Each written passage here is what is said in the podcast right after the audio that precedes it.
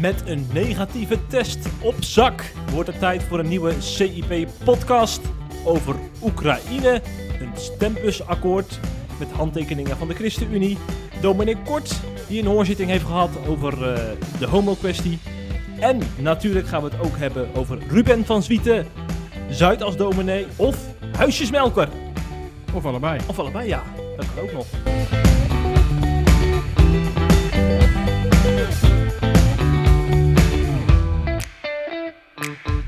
Hey, maar wat zeg je nou over een negatieve test? Ik heb een negatieve test op zak. Nou en? Dat is heel belangrijk, want daardoor voel jij je veilig Nee, in deze ik, ruimte. weet, je wat ik op zak heb? Nee? Een QR-code met drie vaccinaties. Zo, Dan ben je nog veiliger. dat denk jij. Ja, nee, dat Schijnveiligheid. Is zo, dat is zo, dat is zo. Dat is wetenschappelijk bewezen. Oké. Maar ik weet dat jij de wetenschap niet zo serieus neemt op dit gebied. Nee, want wetenschap gaat uit van modellen en die zijn Ja, subjectief. Ja, ja, Dus ik neem dat niet serieus. Nee. Je bent zelf een model. Terwijl- Goed om te weten voor de luisteraars. Vorige week hadden we even geen podcast. Terwijl je de week ervoor nog had eh, gezegd dat Jurien ten Brinken zou aanschuiven. Ja, Dat is dus niet doorgegaan, want Nerine, mijn vrouw, eh, was positief getest. oei, Dus ik mocht niet naar Amsterdam. oei. Vandaar dus die negatieve test. En kunnen we nu weer gelukkig Ja, een podcastje maken. ja. Maar dan niet met je te brinken. Nee, die, gaat, die komt eh, over een week of drie komt die, Ja. voorbij. Ja, na je vakantie. Ja, ja. ja. Maar je gaat ook nog eens op vakantie, hè? Ja, zeker. Volgende week is voorjaarsvakantie. Tenminste voor mij dan. Ja, Dus daar heb ik zin in. snap ik. En geen QR-code, lekker uit eten. Het is je van harte gegund. Oh, gelukkig. Blij mee. Eerst de ergernis van de week.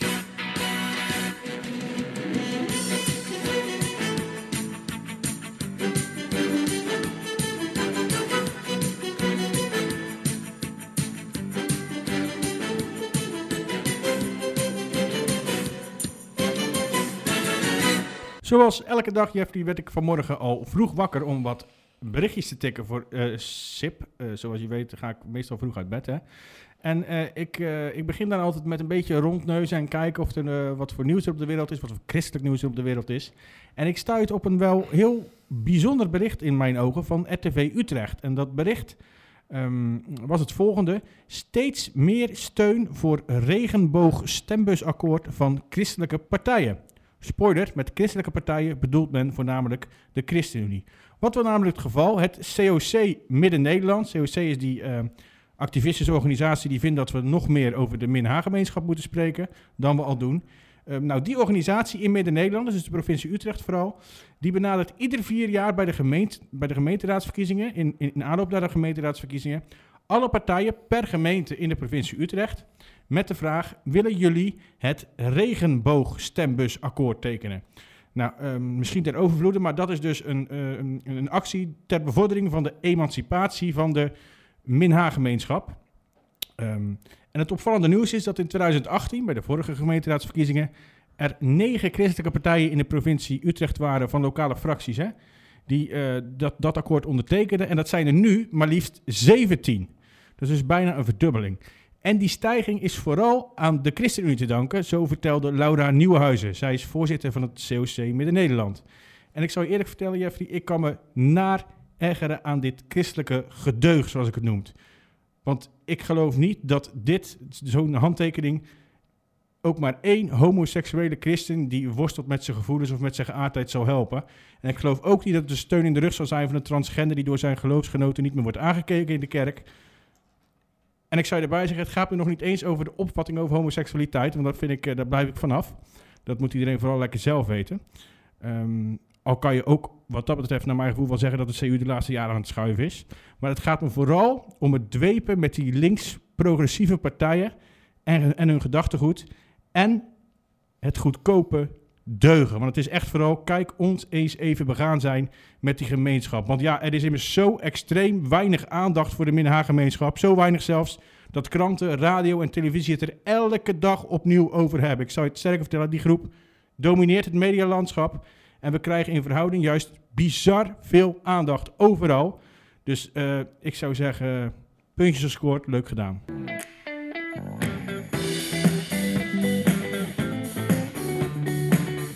Het laatste nieuws uit christelijk Nederland bespreken we in de CIP podcast.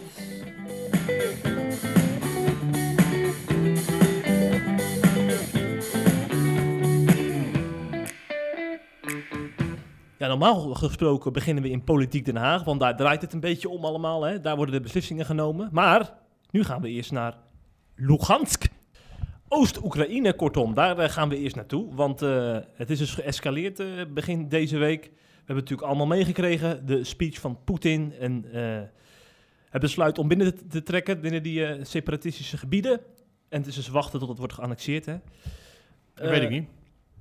Ik heb er nee? geen verstand van. Oké, nou het is een kwestie van tijd, geloof mij maar, dat Poetin zegt, net als bij de Krim, dit hoort bij ons. En de- eigenlijk is het de vraag of hij de rest van Oekraïne ook nog gaat proberen te pakken. Dat is nu de vraag. Ja. Maar goed, dan gaan we allemaal afwachten. Het heeft natuurlijk allemaal niks met christendom te maken. Dus mensen denken nu echt van CIP-redacteur, daar gaan nog niet eh nieuwsuur uithangen. Denk ik ook. Maar, eh, weet je wat wel interessant is? Nee. Je hebt in Oekraïne een Joodse gemeenschap, 200.000 mensen. Dat zijn te veel. Ja, zeker. En eh Christen voor Israël speelt daar een hele belangrijke rol bij. Want die hebben natuurlijk hele warme banden met het Joodse volk. Het is niet voor niks dat er allemaal eh Israël-reizen zijn naar Israël, maar ook naar Oekraïne om die mensen daar eh, op te zoeken.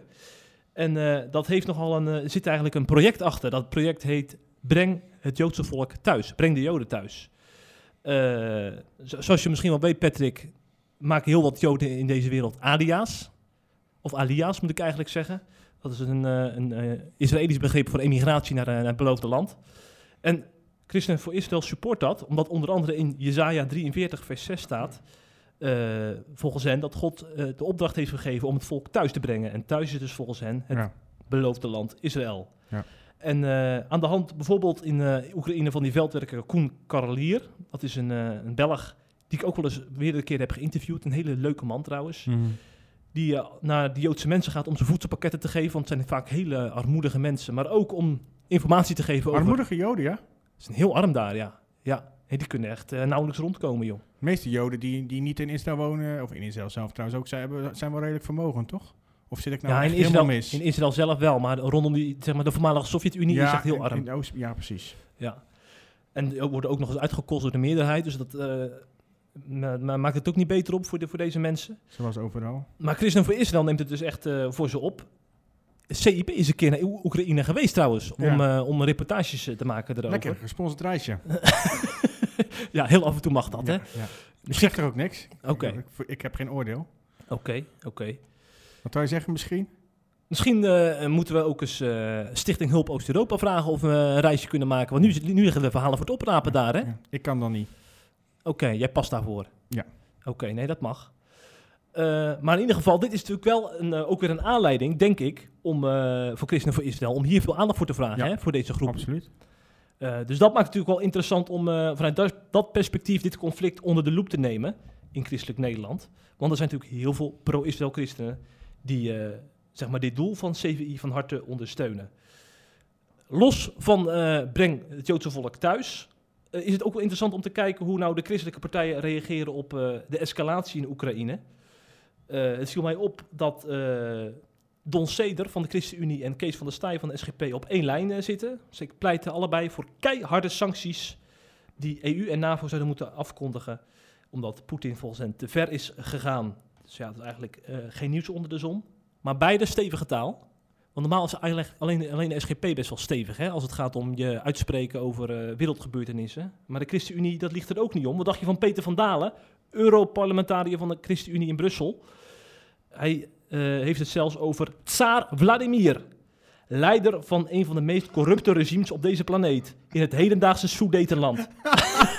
ik moet dan altijd, ik moet bij zulke uitspraak altijd denken, dan zie ik hem zo, dan schrijft hij op Twitter zeker of zo. Ja, Ja, dan moet ik altijd denken van, dat is heel stoer hè, van die spierballentaal. Ja, ja. En dan, dan zie ik het ineens voor me dat die Peter van Dalen dan aan die lange tafel van Poetin zit, oh weet ja, je wel. ja, ja. Of die dan nog zo stoer is, want dan, dan vliegt hij met tafel en al de zwarte zee in natuurlijk. ja, Maar het is altijd zo makkelijk om op afstand van die stoere... Ik vind het mooi hoor, het statement. Want als hij niks zegt, dan hoor je mij ook weer klagen. ja, Maar ik moet dan, dan ga ik me dat altijd inbeelden. Ook, bij, ook bij de SGP trouwens hoor. ja, ja, ja. Maar goed, eh, ja. Eh, ik denk niet dat Poetin inderdaad deze tweets gelezen heeft, maar het is, het is een leuk, de voorstellingsvermogen is prachtig. En eh, we gaan de, de komende weken misschien nog wel afwachten of er nog meer verhalen in zitten. Als het verder escaleert, Ja. dan, dan moeten we eens kijken wat het allemaal gaat opleveren. Ja, nou ja, volgende week ben jij dus op vakantie. Volgende week, ja. Ja. Dan, ben, dan ben ik eh, niet paraat hier. En dan zijn we een week samen, geloof ik. En dan ben ik weer op vakantie. Ga jij ook al weg, joh? Ja. Dus ik, ik, ga skiën. Oh? Ja. Lekker, lekker. Oekraïne. nee, Wat lange latten. gewoon in Oostenrijk. Oké, heel goed. Ehm, voordat wij gaan skiën en eh, gaan uh, eerst nog eventjes serieus nieuws vanuit Amsterdam. Ja, want uh, skiën is trouwens, dat was vroeger altijd een beetje een hobby voor de elite. Uh, dat is inmiddels gelukkig lang niet meer zo. Maar, nu we het over elite hebben. Um, een bepaalde dominee uit Amsterdam, die behoort zeker tot de elite. Dat is namelijk Zuidasdominee Ruben van Zwieten. Deze man is een behoorlijk bekende dominee. Is ook um, theoloog des vaderlands geweest. Hè? Ik geloof uit mijn hoofd in 2013. Um, maar nu kwam hij totaal anders in het nieuws. Hij wordt er namelijk van beschuldigd om een huisjesmelker te zijn. En dit kwam door flinke oneenigheid met studenten die een kamer huurden in een pand waarvan hij de eigenaar is. Um, en hij is uh, ook daadwerkelijk door de huurcommissie op de vingers getikt en moet een huurverlaging doorvoeren van maar liefst 80 procent. Um, wij hebben, zijn er even ingedoken, of eigenlijk uh, Rick, de eigenaar van CIP.nl. Hij wilde graag dat we zijn naam noemen, dus dan doe ik dat bij deze Rick. Die is daar ingedoken. Um, die heeft onder andere met die Zuidoost-dominee zelf gebeld. Die heeft met uh, de huurcommissie gebeld. Uh, met een stichting die, die, die alles beoordeeld heeft. Um, en wat blijkt nou? Um, allereerst, ik zal trouwens eerst nog even schetsen wie die man precies is. Hij houdt zich als Zuidas-dominee behoorlijk veel bezig met uh, de combinatie. De Zuidas is een van de, is de financiële, economische wijkbuurt van, van Amsterdam. Of van Nederland kan je wel zelf zeggen. Dat allemaal rijke mensen, grote bedrijven, advocatuur enzovoort. Ja, sorry, moest heel even. Ja. Negatief, toch? Ja, ja. voor de helderheid. Ja. Maar hij houdt zich dus als Zuiderzomer best veel bezig met de combinatie geloven en materialisme. Daar heeft hij ook behoorlijk veel uh, over gesproken en dingen over gezegd in de media. Hij heeft zich bijvoorbeeld nadrukkelijk verzet tegen, het, tegen de groeiende vermogensongelijkheid in Nederland. En volgens hem is daaruit uh, ook de daaruit volgende klassenmaatschappij. En hij stelde ook een keer in, de, in een interview met, ik dacht EOVisie, dat, dat je vooral rijk bent om anderen tot zegen te kunnen zijn. Nou, heel mooi tot nu toe. Maar hoe ironisch is het dan dat juist die man die dit soort dingen zegt en die op de Zuidas uh, predikant is, een huisjesmelker blijkt te zijn? Want ik denk dat we die conclusie wel mogen trekken. Uh, wat is namelijk het geval? Volgens Woon, Woon is een, een onafhankelijke stichting in Amsterdam, die uh, onder meer opkomt voor huurders, markeert er nogal wat aan de woning die de predikant verhuurt. Hij heeft een woning, een pand, en, en die verhuurt hij in verschillende, aan verschillende studenten, ik geloof in totaal drie. Um, hij vraagt per, uh, per kamer 800 euro, dus dan verdient hij 2400 euro, uh, komt daar per maand op binnen. Um, en voormalige bewoners um, kwamen in een conflict terecht met de predikant. Die zijn inmiddels al lang weg hoor, dus het is een langdurig conflict. en die hebben gevraagd die stichting Woon te helpen met een zogeheten puntentelling. Dat is een systeem waarbij eigenlijk aan, aan de hand van een aantal punten een kamer of woning of pand wordt uh, bekeken en dan worden er een aantal punten toegekend. Um, en aan de hoogte van deze punten kan er weer een maximale huurprijs worden vastgesteld. Nou, dat is gebeurd. En toen bleek, bleek dat er veel te veel huur betaald moet worden voor die, uh, um, voor die kamers. Hij vraagt dus 800 euro per kamer. En de huurcommissie zegt, nou, dat mag eigenlijk maar 200 euro zijn. Um, er waren namelijk nogal wat gebreken aan het pand. Het meeste uh, in, in het oog vallende gebrek is dat de keuken in de badkamer is gebouwd. Nou, heb je lekker daar wel eens van gehoord? Dat is lekker handig. Ja, lekker koken terwijl je vrouw aan het douchen is. Of je vrouw koken terwijl jij doucht. Ligt eraan hoe je de verdeling is, hè. Um, en daar komt nog eens bij dat daardoor de keuken geen ventilatiekanaal heeft. En dat is een ernstig gebrek. En dat, vooral dat leverde een, een, een behoorlijke huurverlaging op. Um, zoals ik zei, van 800 naar 200. Dat is echt, echt behoorlijk. Um, we hebben die predikant ook gebeld, of Rick heeft hij dus gebeld. Uh, en hij vertelde dat het verhaal dat het verhaal van uh, die stichting Woon, die hebben dat op hun website gepubliceerd. En wij hadden het weer van geen stijl, belangrijk om de bron te noemen. Ja. Um, maar hij zegt zelf, dat verhaal, daar klopt niets van. En ik quote, deze voormalige huurders hadden wel degelijk op de begane grond een keuken en woonkamer tot hun beschikking. De ventilatie in de keuken op de eerste verdieping was dus van een bijkeuken. Dus hij zegt eigenlijk, die keuken in de badkamer, dat is een bijkeuken. En beneden is er gewoon een normale keuken. Um, de keuken op de begane grond heeft uiteraard wel ventilatie, maar de klagers hebben bij de huurcommissie aangevoerd dat zij die keuken niet mochten gebruiken. Nou, Woon, die, die organisatie, die, is, uh, die onafhankelijke organisatie, die is op bezoek geweest bij het pand. En die heeft geconstateerd, zeggen ze, ze hebben vastgesteld dat de keuken die beneden is, inderdaad een keuken beneden, maar die is afgesloten. En de studenten konden daar niet in. Zelf zegt Van Swiet eh, tegenover ons eh, dat er eigenlijk een heel andere reden is voor, voor, eh, voor het conflict. Ehm, en dan quote ik opnieuw. Aan dit alles lag een dispuut met de jonge huurders ten grondslag. Ik kreeg klachten van buren over geblo en andere overlast. Dat heb ik ook zelf als gebruiker van de ruimte in het pand moeten constateren. Dus hij gebruikte zelf ook een ruimte in het pand. Zegt hier tussen neus en lippen door. Dat kan ook de reden zijn dat die eh, bewoners klagen dat hij ongevraagd binnenkwam lopen. Stelden Ja. ze ook, stond ook op die website van Woon. Ehm, dat ontkent hij overigens stellig toen we hem daarmee geconfronteerd hebben. Eh, we hebben nog veel meer vragen gesteld over bijvoorbeeld de hoge huur en hoe hij dat ziet in het kader van anderen tot zegen zijn, wat ik net noemde. Maar op die, beelden, op die a- vragen wilde hij niet, eh, geen antwoord geven. Nou, als ik persoonlijk eh, alles een beetje in ogenschouw neem, dan blijf ik me vooral afvragen hoe het verhuren van een zeer gebrekkige woning voor in totaal zo'n 2400 euro per maand in verhouding kan staan tot een predikant die stelt dat je met geld anderen tot zegen moet zijn en die zegt dat de groeiende vermogensongelijkheid en de klassenmaatschappij tegengegaan moet worden in Nederland. Ook daar hebben we hem naar gevraagd, maar ook daar gaf hij geen antwoord op. Tot slot, misschien wel het meest opvallende. Dat is namelijk dat dit niet het enige incident is. We hebben namelijk ook eh, met Woon gebeld, die eerder die stichting die ik nog een paar keer genoemd heb. En die vertelde ons dat dit meest recente incident met Van Zwiet is zeker niet het eerste geval van de predikant is dat men behandelt. Er zijn dus vaker klachten over hem binnengekomen van meerdere verschillende panden. Ehm, en Jeroen Koster, teamleider van Team Oost van Woon in Amsterdam, die zei daar tegenover ons, en ik quote... Dit is niet de eerste keer dat we met meneer Van Zwieten te maken hebben. Laat ik het maar zo zeggen. Ik doe dit werk al 20 jaar en zoals in bijna alle gevallen die wij behandelen, draait het maar om één ding: geld. Nou, dat zegt wat mij betreft genoeg. Overigens, ik ben, wel benieuwd naar jouw mening erover, Jeffrey. Want ehm, ik geloof dat die man op zich, eh, met die woorden die hij zegt, met Rijkse kun je anderen tot zegen zijn, dat dat gemeenten zijn. Want je kan trouwens zes panden bezitten en, en eh, verhuren en tegelijkertijd heel veel geld weggeven. Alleen huisjesmelk is nog wel een ander verhaal natuurlijk. Ehm, maar veel geld verdienen en volgeling van Jezus zijn, kan dat nou eigenlijk samengaan? Wat denk Ja, jij daarvan? Daar ben ik helemaal van overtuigd. Ik heb in mijn eh SIP-carrière best wel wat mensen... Helemaal.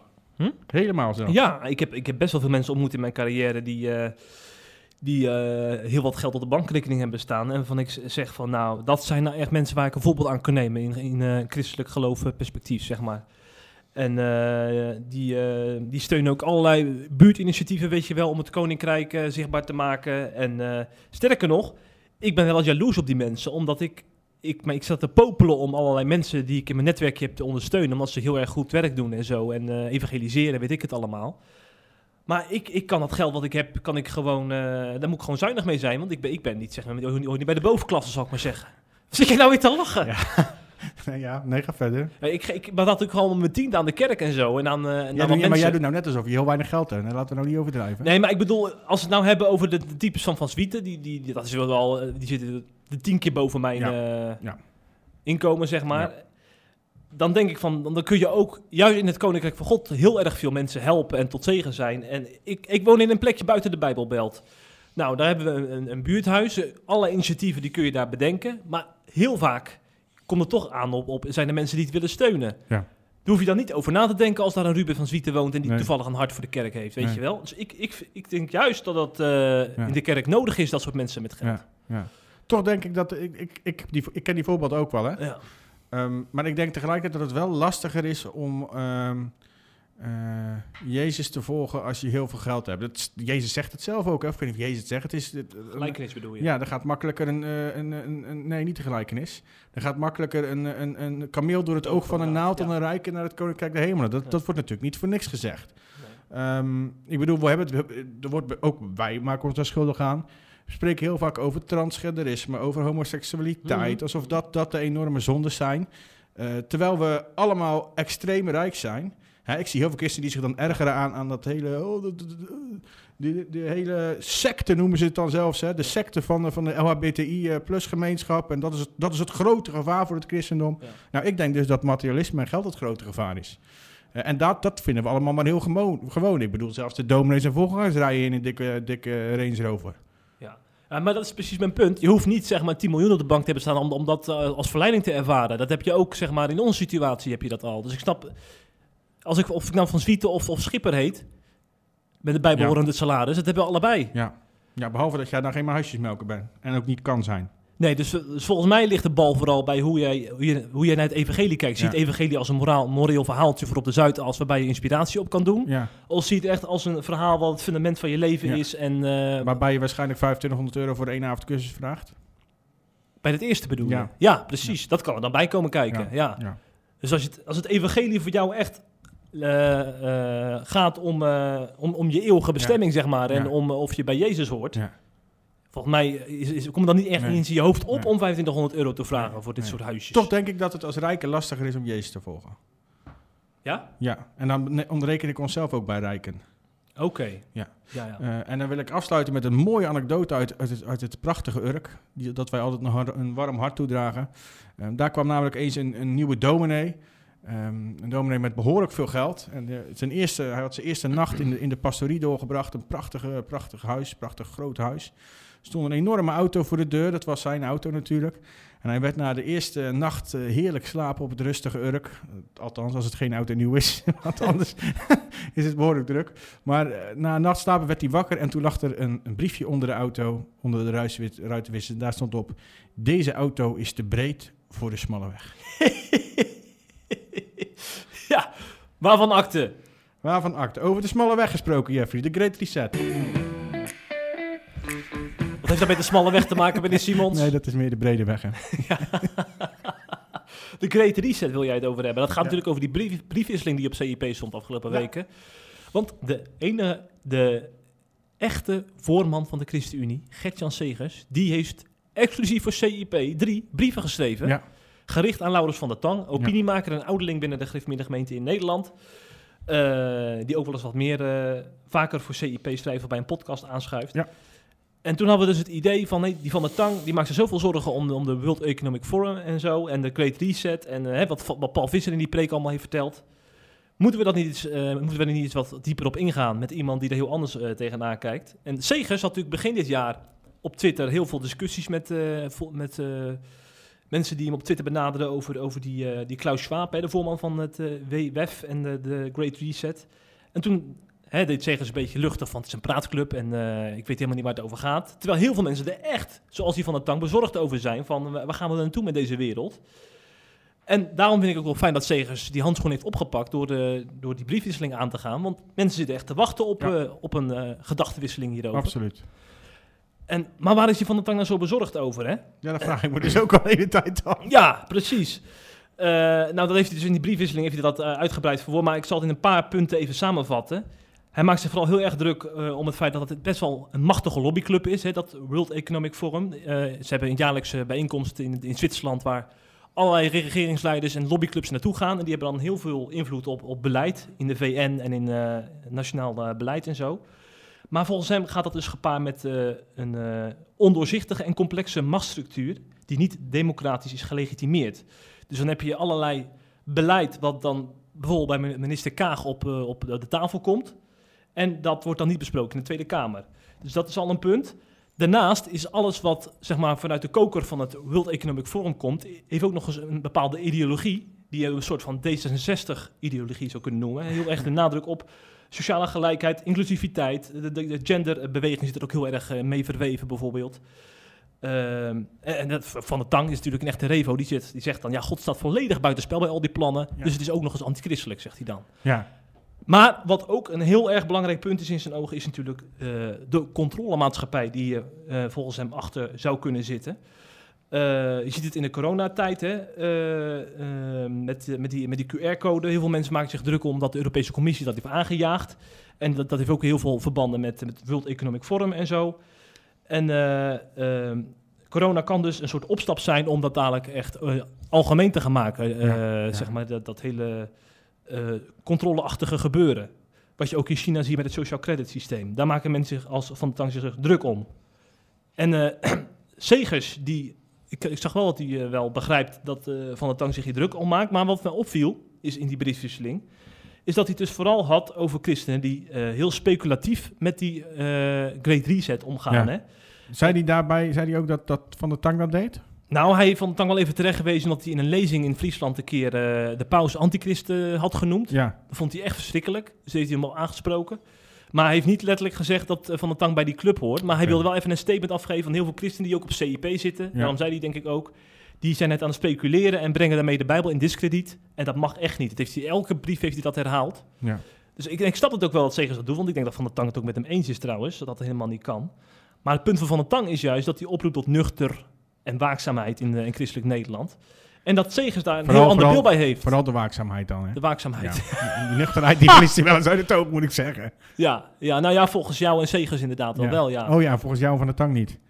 Nou, ik hoor niet bij, ik hoor, ik hoor niet bij één kamp, Nou, maar ik, dit is zo, dit is zo jij weer. Ik hoor er niet bij. Redelijke midden zeker? nee, maar ik wil wel, ik wil wel een voor, ook een platform bieden aan mensen die oprecht bezorgd zijn over wat ons allemaal boven het hoofd hangt. Patrick. Tuurlijk, oprechte Daarom- wappies mogen ook werken. Oprechte wappies, dat is wel een mooie. maar die Segers... Dit is gechargeerd, uiteraard. Ja, ja, ja. Voordat we weer een doodsbedreiging krijgen. Oh ja, zo ja. Maar die Segers, eh, ik, die gaat dus heel erg in op die groep die daarmee aan de haal gaat met die Great Reset. En heel erg ook in dat vijanddenken Mhm. zit, hè. En eh, dat doet hij ook terecht. Maar hij, hij gaat niet inhoudelijk in op die punten die Van der Tang net benoemde. Hè. Die, die, die punten die ik even, waar ik het over had. Ja. Die heeft hij helemaal niet concreet behandeld in die briefwisseling. En dat vind ik eigenlijk heel erg jammer. Want daar is zo'n briefwisseling wel voor bedoeld. Nou, kan je hem daar nog niet een keer op bevragen dan? Ehm, Of het gaat waarschijnlijk dan ook niet meer komen? Ja, en ik, dan, dan, dan, ja, dan komt het ook weer over van de CIP wil weer scoren met de Ja. Reset. En weer en weer een artikel erover Ja. schrijven. Het is overigens wel zo, eh, even voordat je verder gaat. Ja. Dat is misschien wel het nadeel van een briefwisseling. Hè. Een briefwisseling heeft heel veel voordelen. We hebben Ja. dat een aantal keren gedaan. Ja. Maar je kan het niet sturen als redacteur. Hè. Dus ze kunnen bepaalde onderwerpen gewoon laten liggen. Kijk, als je een interview hebt, dan stip jij die onderwerpen gewoon weer aan. Keer op keer op keer totdat er een antwoord wordt gegeven. Mhm. En anders kan je zeggen, daar wordt niet op ingegaan. Maar dat gaat natuurlijk bij briefwisseling niet. Nee. Nee, het, wel- dus het ligt heel erg aan wat voor doel je hebt. Het doel van dit was echt gesprek op gang, op gang brengen. Dat eh, ook eh, christenen thuis het eh, gaan bespreken en zo. En wat natuurlijk wel mooi is, dat Segers in zijn laatste brief heeft gezegd tegen Van der Tang. Je schreef me rechtstreeks in een mail dat je graag een keer persoonlijk doorpraat. En, dat, en die uitnodiging neem ik graag aan. Ik zie je naar uit. Dus dat is natuurlijk wel een mooie uitkomst van Ja. deze briefwisseling. Ja. Dat ze ook... Hè, die dingen die, die dan niet voorbij zijn gekomen in die briefwisseling, dat ze die dan gewoon Ja. één op één gaan bespreken. dan gaan ze interessante dingen bespreken. Dan kunnen wij maar daar zijn wij er niet bij. Nee. kunnen we daar niet kunnen we die microfoontje eh, verstoppen? Of ik ga, ik ga onder de tafel zitten of zo stiekem. Ja, dan ga ik meetikken. Ja, precies. Ja. Zullen ze ook niet horen, denk ik. Onder de tafel zitten. Man, man, man. Ja, ja, ja. Nee, maar ik, ik zou zeggen, voor iedereen die het gemist heeft, lees het vooral even terug. Ja. Bij de top 7 artikelen staat Segers van de Tank staan drie keer, denk ik inmiddels. Dus ze zijn niet eh, te missen op CIP. Ja. Mooie briefwisseling. Ja. En als we dan toch een volgende keer nog een briefwisseling gaan doen, is het misschien een idee dat Dominic Kort een brief schrijft aan Leon Houtzager. Ja, nou, ik denk niet dat ze allebei mee zullen werken. Want ze willen elkaar niet eens spreken, heb ik het idee. Ehm, ze zeggen allebei van wel, maar er komt nooit wat van. Ehm Dominic Kort inderdaad, want daar hebben we het natuurlijk al meerdere keren over gehad. Maar we moeten het er toch weer even over hebben. Eh, want vorige week vond namelijk de hoorzitting plaats rond deze predikant, van deze predikant. Ehm, ik zal even kort het geheugen opfrissen. Eh Dominic Kort, die is predikant van de Miraskerk in Krimpen aan de IJssel. Dat is een oud-gemeente of oud-gemeente in Nederland. Het laatste, ja. Ehm, en hij heeft eh, in de coronacrisis een brief geschreven aan de gemeenteraad. Het betrof een vertrouwelijke brief. eh, waarin kort onder meer zijn waardering uitte voor de genomen zorg en de verantwoordelijkheid van het gemeentebestuur in de strijd tegen het virus. En daarnaast riep hij ook op tot bekering, zowel van de kerk als de overheid. En daarbij noemde hij enkele specifieke punten, zoals abortus, euthanasie, zondagsrust en, ik quote, de roepende zonde die tegen de scheppingsorde indruisen. Die zonden die moeten wat kort betreft worden uitgebannen, zo schreef hij in de brief. Nou, vervolgens liet iemand die brief lekker naar de media. Ehm, de media gingen met losse citaten uit die brief aan de haal. En dan bedoel ik voornamelijk dat laatste citaat hè, over de roepende zonden die tegen de scheppingsorde indruisen. En al snel eh, werd er gedaan alsof kort geschreven zou hebben dat homo's verbannen moeten worden. Want voor de duidelijkheid, ehm, roepende zonden die tegen de scheppingsorde indruisen, dat gaat voornamelijk over homoseksualiteit, over ehm, eh, genderidentiteit, dergelijke zonden. Hè, van man, vrouw eh, in hun huwelijk, maar ook, ook biologische lichaam waarin je geboren bent, enzovoort.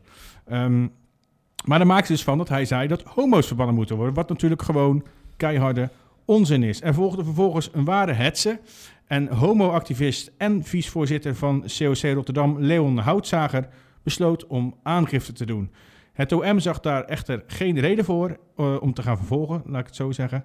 Eh, en nam de aangifte dus niet in behandeling. Vervolgens ging Houtzager ehm, daar bezwaar tegen aantekenen. En dat bezwaar werd vorige week in een gesloten zitting behandeld. Dan wordt er zeg maar gekeken of, dat, of, de, of het besluit van het OM, het Openbaar Ministerie, terecht was. Of dat ze alsnog over moeten gaan tot vervolging.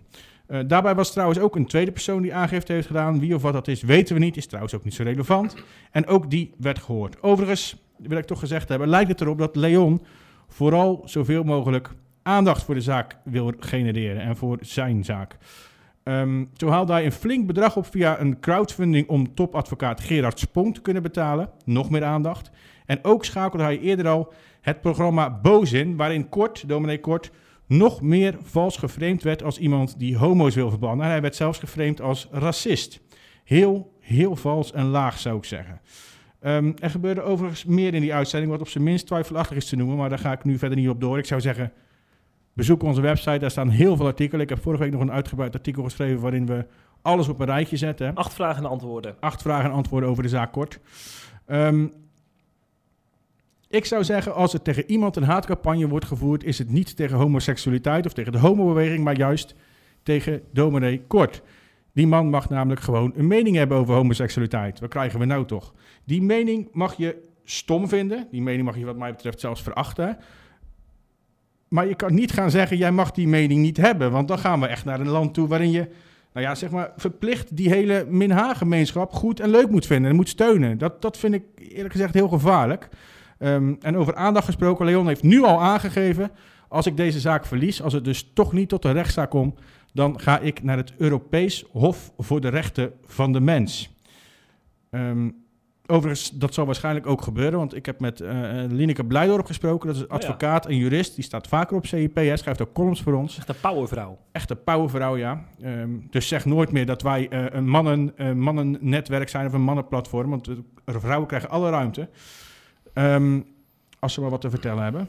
Uh, ik heb haar namelijk gesproken over deze zaken en zij zei dat de kans heel klein is dat, er, uh, dat het daadwerkelijk tot vervolging komt van Dominic Kort. Ze vertelde namelijk, en ik quote, hij heeft niets onrechtmatigs of strafbaars gedaan.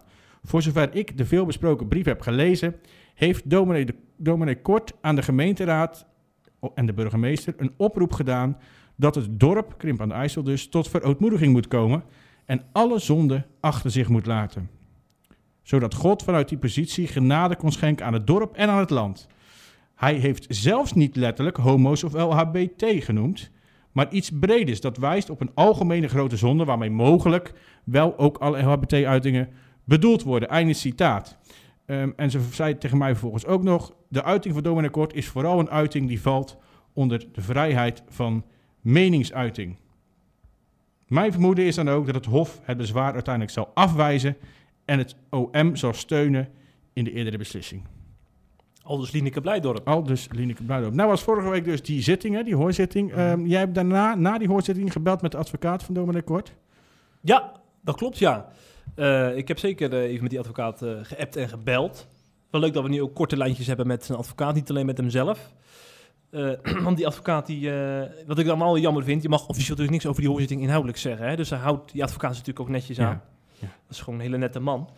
En uh, dus die wilde alleen wel zeggen hè, dat het nu heel goed is dat het, gere het gerechtshof nu beide kanten van het verhaal heeft gehoord. Want oh, in juli vorig jaar was er al een eerdere hoorzitting. Hè? En dit was een tweede. En nu, dit was nu echt zeg maar, de kans voor uh, Dominic Kort om zijn verhaal te laten horen. Dus nu kan het gerechtshof natuurlijk een goede afweging maken in, uh, uh, of de zaak inderdaad wel of niet behandeld moet worden door het OM. wat ik trouwens wel mooi vond van de, wat die advocaat, die, die ademt trouwens alles wat Dieneke Blijdorp net zegt, hè, over die vrijheid van meningsuiting ja. en zo. Maar wat ik wel opvallend vond, is dat hij dus zei... Nou, dus, is hij natuurlijk iets minder objectief dan Dieneke Blijdorp. Ja, dat moeten we wel even onthouden. ja. Maar voor iemand die zeg maar helemaal niet echt een binding met de kerk heeft en zo, vond ik het wel opvallend dat hij zei, sterker nog, uh, als christen moet je die overtuiging die kort deelt, uh, juist uh, verkondigen, omdat je anders tegen je eigen geweten ingaat. Hij zegt, volgens de Bijbel hebben christenen namelijk de opdracht om een boodschap door te geven.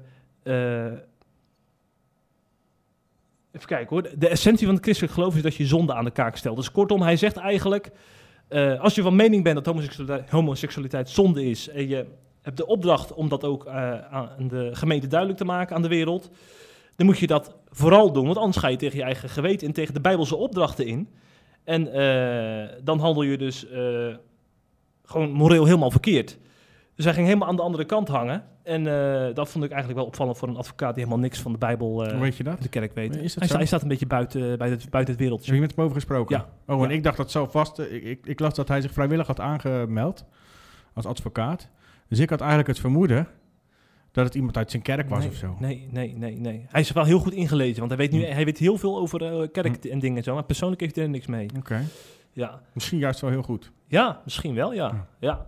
Dus het was wel interessant. Ik denk dat we die advocaat wel vaker gaan spreken. Want eh, ehm, binnen zes weken, binnen vijf weken inmiddels, Ja. eh, moet natuurlijk uitspraak gaan komen. En dan eh, Ja. kunnen we die advocaat misschien weer bellen. Absoluut. En ik denk, vermoed dat we Dominic Kort daar zelf ook nog een keer uitgebreid over gaan spreken. hè.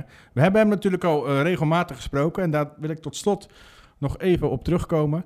Eh, want ik, eh, iedereen is natuurlijk wel benieuwd hoe Kort nou eigenlijk zelf tegen eventuele vervolging aan zou kijken.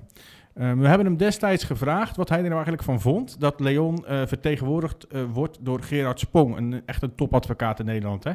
En hij reageerde daar eigenlijk bijna lachend op. En hij zei, hij, Gerard Spong dus, schijnt een topadvocaat te zijn.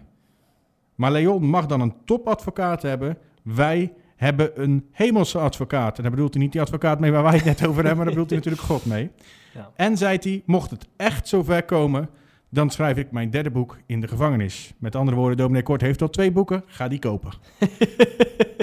Juist. Nou, dan kunnen wij dan ook weer eh, een mooie Simplus artikel over maken, over Ja, dat boek. Precies. Boekfragmenten delen, Ja, daar zijn we goed in, hè? daar zijn we heel goed in. verhalen. Waar zijn we eigenlijk niet goed in? in overleggen? Ja. Ja, die hebben we vandaag een hele dag, hè? Wat een brainstorm was dat, nou, zeg. nou, nou, en hebben we zo meteen nog één. Ja. En dan nog één. Dus bij deze een oproep aan, eh, want Rick wil toch graag genoemd worden in deze Ja, podcast. ik heb hem al drie keer genoemd. Oh ja. ja. Aan directeur Rick Bokelman. Ja. Van eh, eh, laat ons lekker gewoon artikeltjes schrijven en die overleggen doet het lekker zelf. Laat, ons laat ons gewoon tikken en overleg met het beeldscherm. ja. ja. Nou, betere afsluiting kan ik mij niet wensen. Nee, ik ook. Ik zou zeggen, maak er een mooie week van volgende week, Patrick, Ja. zonder mij. Geniet van je vakantie. Zeker. Ik ben niet bereikbaar, dus als je me zoekt, eh, ik ben niet, Te ik ben vinden. offline. Ja. En dan, eh, wanneer, dan spreken we elkaar over een week of vier pas zeker weer in de podcast, hè? Hoezo? De week erop ben ik er toch gewoon weer? Oh, maar dan heb je geen andere podcast, dat weet ik niet. Oh Meestal ja, het ja, hè? ja, dat is waar. Dan ben ik... Ja, zie je hem? daar heb ik hem. Ja, dat is een Juring en te Brinken natuurlijk. Ja, nou, ja. dus over twee weken is er weer week is er dus geen podcast. Ja. Vol- over twee weken een podcast met Jurie te Brinken. Eh, En dan zien we wel verder. En ik ben er weer eh, als ik eh, heel hard uit de bergen terugkom. Ja, mooi. Ik zou zeggen, eh, vergeet niet naar de apres-ski tent te gaan voor Nee, wat leuke liedjes. Nee, nee. Ik ga bovenop de bar staan. Klingelingeling. dat is mij wel toevertrouwd, hè? Mooi man. Het allerbeste, Patrick. De groeten. En luisteraars.